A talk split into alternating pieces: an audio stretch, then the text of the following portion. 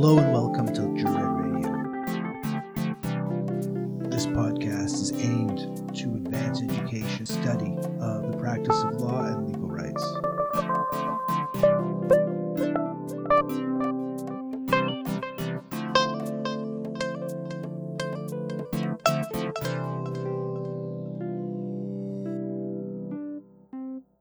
Welcome to the Jured Podcast, a podcast that provides juridical education through a lens of human rights over property interests.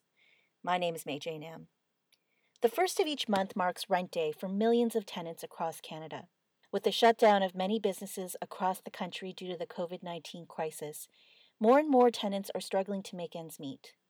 In cities like Toronto, where the average cost of rent for a one bedroom apartment is over $2,000, even government programs like the Canada Emergency Response Benefit, or CERB, is not enough to ensure that folks can pay for housing. In today's episode, we hear from two legal aid lawyers who specialize in housing law. We'll start with a workshop by Brendan Jowett, a staff lawyer at the Neighborhood Legal Services, a legal aid clinic located in the east end of Toronto. Brendan will be speaking on the topic of non payment of rent, the moratorium on evictions in Ontario, and the issue of unit entries. After that, we will hear from my conversation with Kevin Laforêt. Kevin is a housing staff lawyer at Scarborough Community Legal Services, and he'll be speaking on the topic of government programs and entitlements that may be available for individuals, as well as different organizing and actions taking place around the issue of rent Although the information provided in today's episode is accurate to May 1st, 2020, we ask listeners to understand that information is constantly evolving, and we recommend that you access some of the resources that will be highlighted at the end of the show for up to date information. Also, a quick reminder that the views expressed by the participants in our episode are theirs alone and do not reflect the views or opinions of their respective employers. And without further ado, we'll start with Brendan Jowett's talk on some of the main concerns emerging right now for tenants. Uh, my name is Brendan. I'm a, a, staff housing lawyer at Neighborhood Legal Services. We're a community legal clinic based uh, in downtown Toronto. Our, our, office is at Queen and Jarvis usually, although we're all now uh, working from home, as, as I'm sure many uh, many folks here are. Um, we we've been receiving obviously a lot of uh, a lot of questions uh, about the implications that COVID-19 has for people in in their housing situations. Um, and I thought it might be good to just sort of cover the three biggest questions that, that we're getting most often. The first is, of course, to do with rent payments. Um, tomorrow is the first of the month. Rent is due, and there's a lot of uncertainty for folks as to you know what what this means for uh, for the rent. So we'll talk about um, non-payment of rent. And I'll, I'll, I'll get into just very briefly the, the Keep Your Rent campaign that uh, that is uh, has been launched, and talk a little bit about uh, about that. And they it all kind of mixes together anyway. The second thing that I'll talk about is uh, the landlord and tenant board closures. So the current situation with landlord and tenant board hearings, um, as well as the eviction moratorium. I, I know that there's a lot of information and misinformation that's that's going out around that. So I'll clarify some of that as well. Uh, and then finally, another issue that's coming up quite a lot is is unit entries. So landlords who want to to enter a tenant's unit to either show it to a purchaser or to a, a possible new tenant. And obviously, in a, a time of social distancing, we're all a little concerned about having strangers come into our homes and touch our things and walk through our, our spaces when we're being told that that we should be isolating and, and that also that we're we're doing that so diligently. So I'll talk a little bit about um, some of our, our rights around that. In terms of non-payment of rent, I know, and you know, I recognize that for so many folks that are are listening, you know, this has been a, a time of, of incredible uncertainty. It might be a, a, job loss, it might be a reduction in hours, serious concerns around uh, around the ability to to meet basic necessities like food and, and rent there's anything that I want you to come away with, it's that there is a, a, a long process at play in terms of to in terms of losing a tenancy. And, and it provides multiple opportunities along the way to to resolve the issue. While I, I understand that april 1st is coming quickly and, and there can be a lot of panic that comes from that stay the course be to the extent that it's possible try and think of this in the long term and know that just because you can't pay the rent tomorrow doesn't mean that you're, uh, you know, that you're losing Here's the, the most important piece of information that I'll give about non-payment of rent. In order to legally evict you, your landlord requires an order from the landlord and tenant board, which is carried out by the sheriff's office. And from the, the first date of non-payment to the time that the landlord gets that order and carries it out, we're looking in, at the best of times at a period of about three months. And at a time like this, it could be anywhere between three and six months. So it's a very long process. And as we're all seeing, a lot has changed, you know, week by week, day by day. The landlord can't evict you without getting an order from the landlord and tenant board. What do they have to do to get that order? Well, the first thing that they have to do is they have to serve you with a notice. The earliest that they can serve you with a notice is the day after the rent becomes due. And that notice gives you 14 days to pay the money that's owing, and then the notice is voided. So it just it just goes away. And, and so what that means is that for those folks who who are you know in a situation where you know maybe the maybe the money's going to be coming through in a week's time or in a couple weeks time, you've you've still got time to to make that payment and and you know, the other thing is that for folks that you know i know there's the keep the rent campaign and and for you know just professional reasons i can't necessarily endorse that campaign and say you know go for it. But for folks that are considering that option there is nothing that your landlord can do in that two week period from the time that they give you the notice to the time that that two weeks expires. So the landlord gives you a notice 14 days elapses and at that point, the landlord can apply to the landlord and tenant board for an eviction order. Um, and you know, right now, yes, the landlord and tenant board is closed. They're not, or at least they're not holding hearings in person. They are holding some hearings by telephone, but they're not issuing eviction orders, and the sheriff's office is not carrying out eviction. I mean, ultimately, this means that you know, your landlord can still apply to the landlord and tenant board for an eviction order. It just won't be heard right away. So the landlord applies to the landlord and tenant board, and you know, as a general rule, they they have to pay a filing fee when they when they go to the board.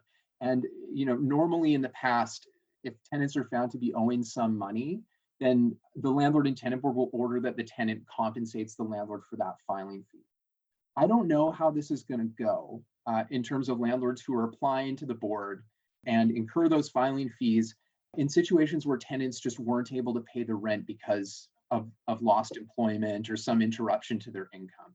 I don't know how the board's going to handle that. I think that I, I would certainly be presenting them with evidence of your efforts to notify the landlord to try and work out some sort of agreement or arrangement to to um, to get the rent paid and i think that would go a long way in showing that you know you the tenant have acted reasonably and by pouncing on you and and and taking this kind of um, this sort of aggressive action that the landlord is acting unreasonably. So no guarantees there in terms of what will happen, but I think that there might be some room for flexibility around that filing fee. So the landlord applies to the board and then the board will schedule a hearing.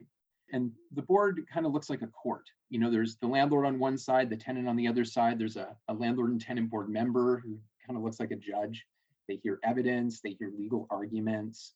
So it's kind of like it's your opportunity to tell your story and to explain what's happened. Um, that hearing won't be scheduled for months down the road. Again, it, that gives you an opportunity to uh, get your like employment insurance benefits in place, maybe to find new work, maybe to sort out the, the sort of kinks that have led to, to a delay in payment. There's a lot of time that, that will pass.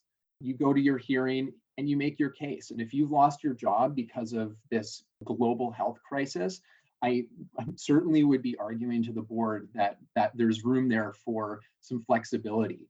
You can ask for a repayment plan at the landlord and tenant board. You can negotiate with your landlord to, to get a repayment plan to get things worked out. So again, all the way through that process, you have the opportunity for, for fixing the situation.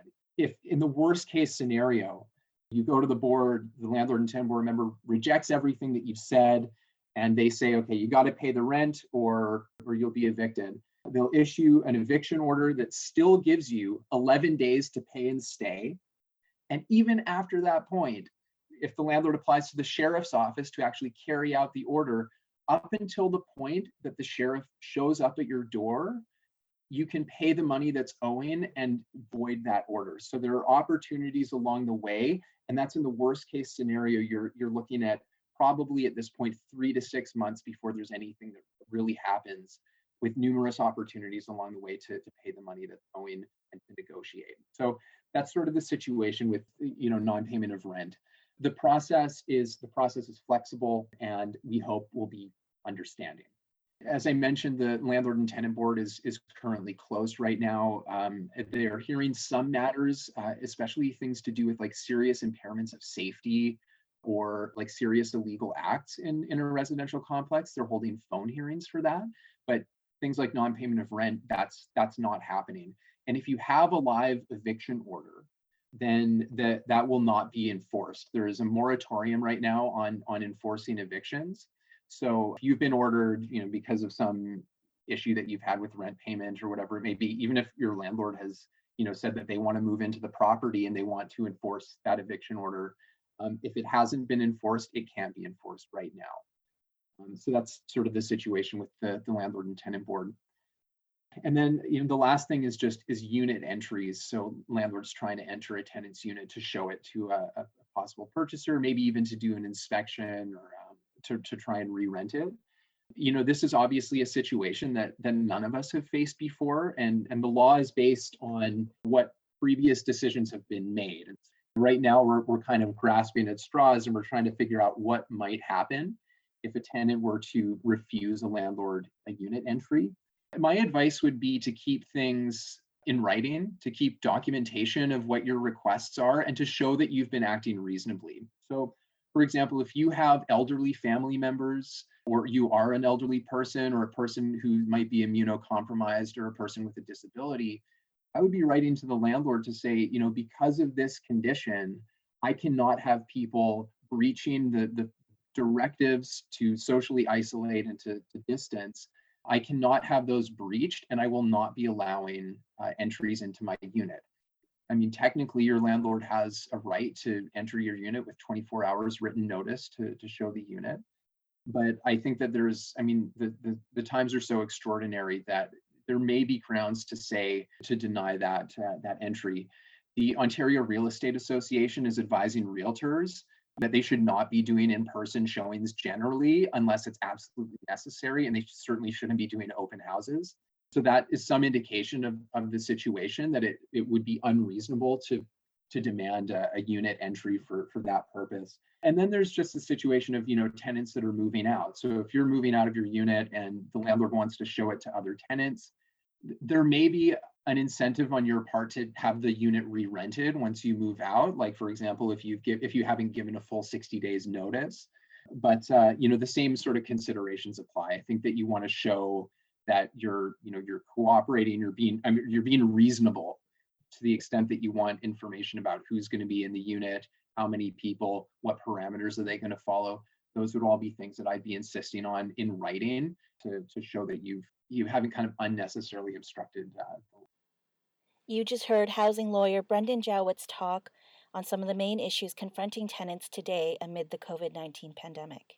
Now we'll move to an interview i had with kevin laforêt Kevin Laforêt is a staff lawyer who specializes on housing rights at Scarborough Community Legal Services.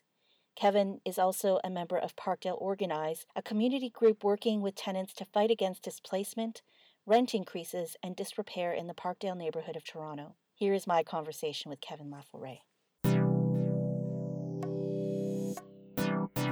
A lot of people are really struggling right now with just having to pay for rent and to pay their bills with the COVID 19 pandemic. Can you tell me a little bit about some of the stories you've been hearing from clients as a housing lawyer at Scarborough Community Legal Services? I think a general theme that sort of surrounds a lot of what I'm hearing from folks in neighborhoods across the city is that of uncertainty.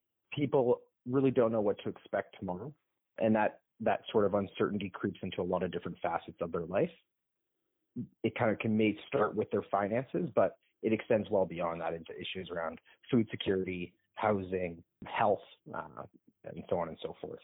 Uh, so a lot of the stories that we're hearing are folks, you know, at, at the beginning of this a, a lot of employment issues, questions around people's rights to their employment as matters have progressed. Uh, I think questions kind of shifted to benefits and entitlements to those benefits, what sort of programs the government has available, and things like that. And now, as things have progressed, and frankly, as we've seen a lack of a response for working class tenants, folks are starting to raise questions of what what am I going to do? Those really basic sort of necessities, basic survival questions, and how am I going to get by? And I think that that sort of level of desperation is rising. And I appreciate that the situation on this is constantly evolving, but at present, what types of government support or programs are there out there right now to help tenants who are struggling to pay next month's rent or were even unable to pay last month's rent? Yeah, that's a great question. And, and the first thing I would say is that if anyone does have questions, they should be contacting their, their local community legal clinic. It's a great resource for these things. But speaking in generalities, the first question we have to look at is what your individual circumstances are. So where do your where does your income come from? So for some folks, it might be a question of applying for EI versus applying for CERB, which is a $2,000 month, monthly benefit. The federal government has just recently passed, I believe it was last night, the student benefit as well, which I believe actually it's gone up now to 1750 per month, and that's for unemployed students. Mm-hmm. In addition, for folks collecting social assistance, there is a one-time payment of either, I believe, 100 or 200 dollars available to them to sort of cover these extraordinary costs PPE, Lysol, disinfectants, things like that during this time. In addition, there's a number of uh, education initiatives, so to assist parents whose children, uh, of course, are not at school right now, to assist them with getting, you know, school supplies, things like that set up so that the e-learning and things like that can continue. So again, with those sort of different resources, it, it's very much an individual assessment. Mm-hmm. The other tricky part, as we've seen, and I think a lot of people have heard in the news, that these programs are constantly shifting as I just mentioned, for example, the student benefit, I believe it was announced as a $1,250 benefit. And then through debate at the House of Commons, it passes $1,750 benefit. So the news and, and, these sorts of the applications, the entitlements are constantly shifting. So it's good for people if they are uncertain to get some professional help, sit down with somebody and review their circumstances and making sure that they're getting as much as possible. And for folks who are unable to pay their rent, what are the consequences legally for not paying or withholding their rent? Yeah, so I, I think one thing I would just add to that, May, is that I think it's important that we um, kind of recognize this sort of some of the rhetoric that's surrounding that people are, are choosing not to pay rent. I think that the, frankly, the reality is, that people can't pay rent in many instances, not always, but in many, many instances. Um, now, that being said, things have sort of changed as a result of the pandemic and, and what's been happening, specifically at the landlord and tenant board. So Whereas typically, the sort of process a tenant could expect when they haven't paid rent is that the first thing that would happen is they would receive what's called an N4.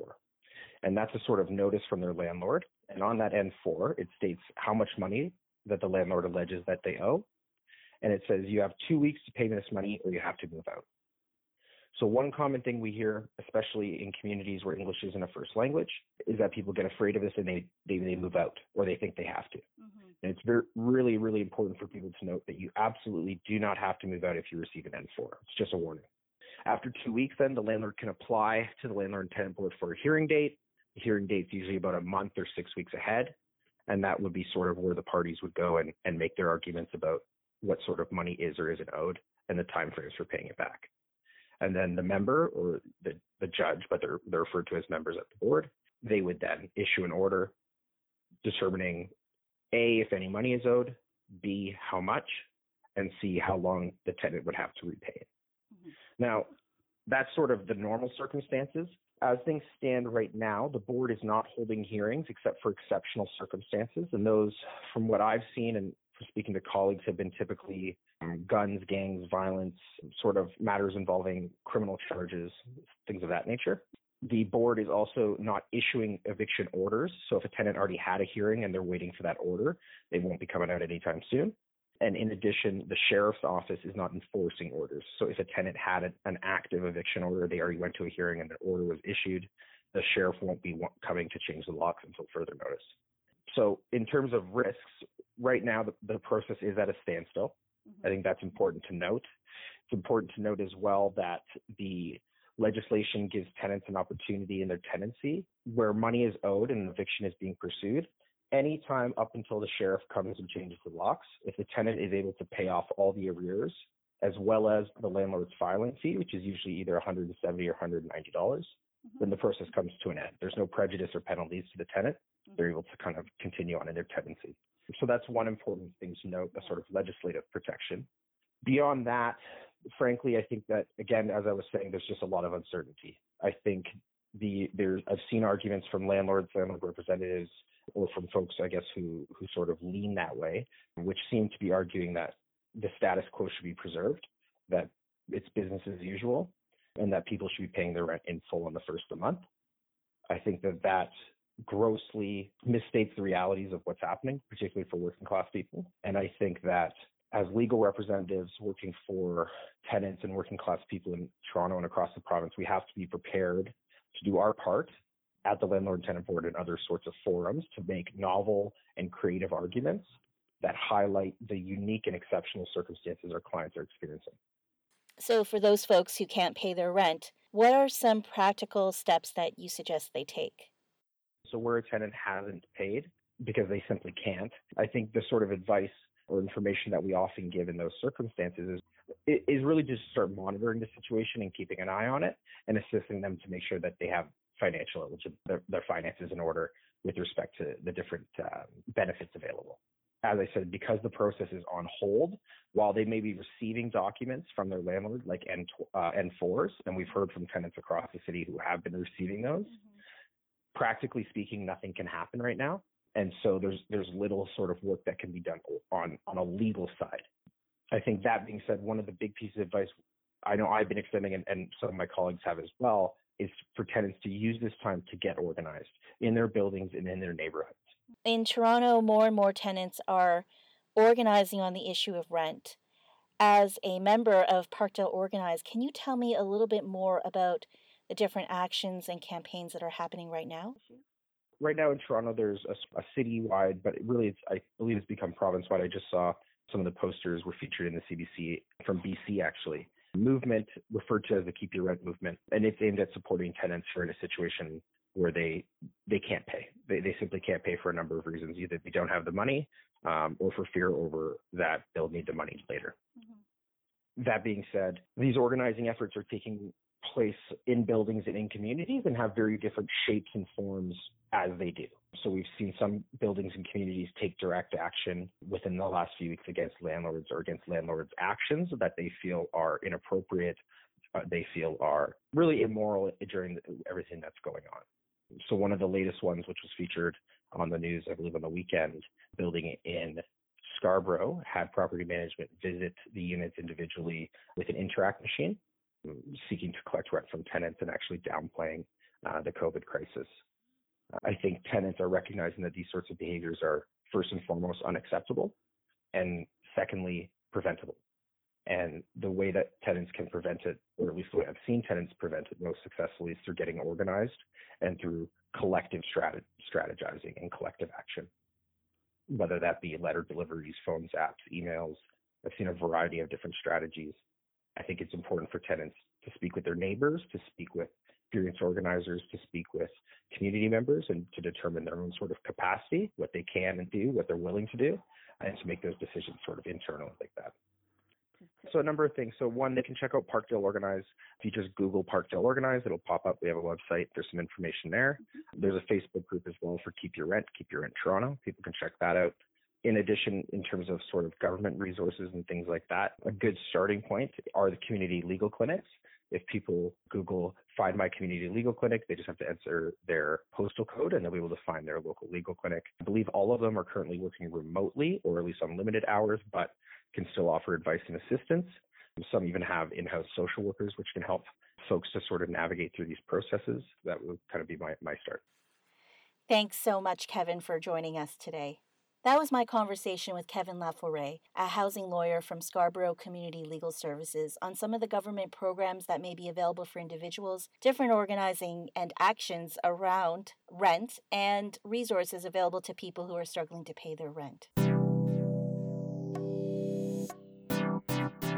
Thank you for tuning into another edition of the Jured podcast. We've included links to the resources outlined by Kevin on our website. Just go to juredfoundation.wordpress.com. You can subscribe to our podcast to access our latest episodes anywhere you get your podcast. Earlier this week, we released a podcast related to the right to refuse unsafe work, and we plan on providing more Know Your Rights sessions to keep you informed during the COVID 19 pandemic. Please feel free to send your comments to us by emailing us at juredfoundation at gmail.com. That's J U R E D foundation at gmail.com. You can also catch us on Twitter at JUR underscore ED. I'm May J. Nam. Thank you for listening, and I hope that you and your community, friends, and family are safe during these difficult times.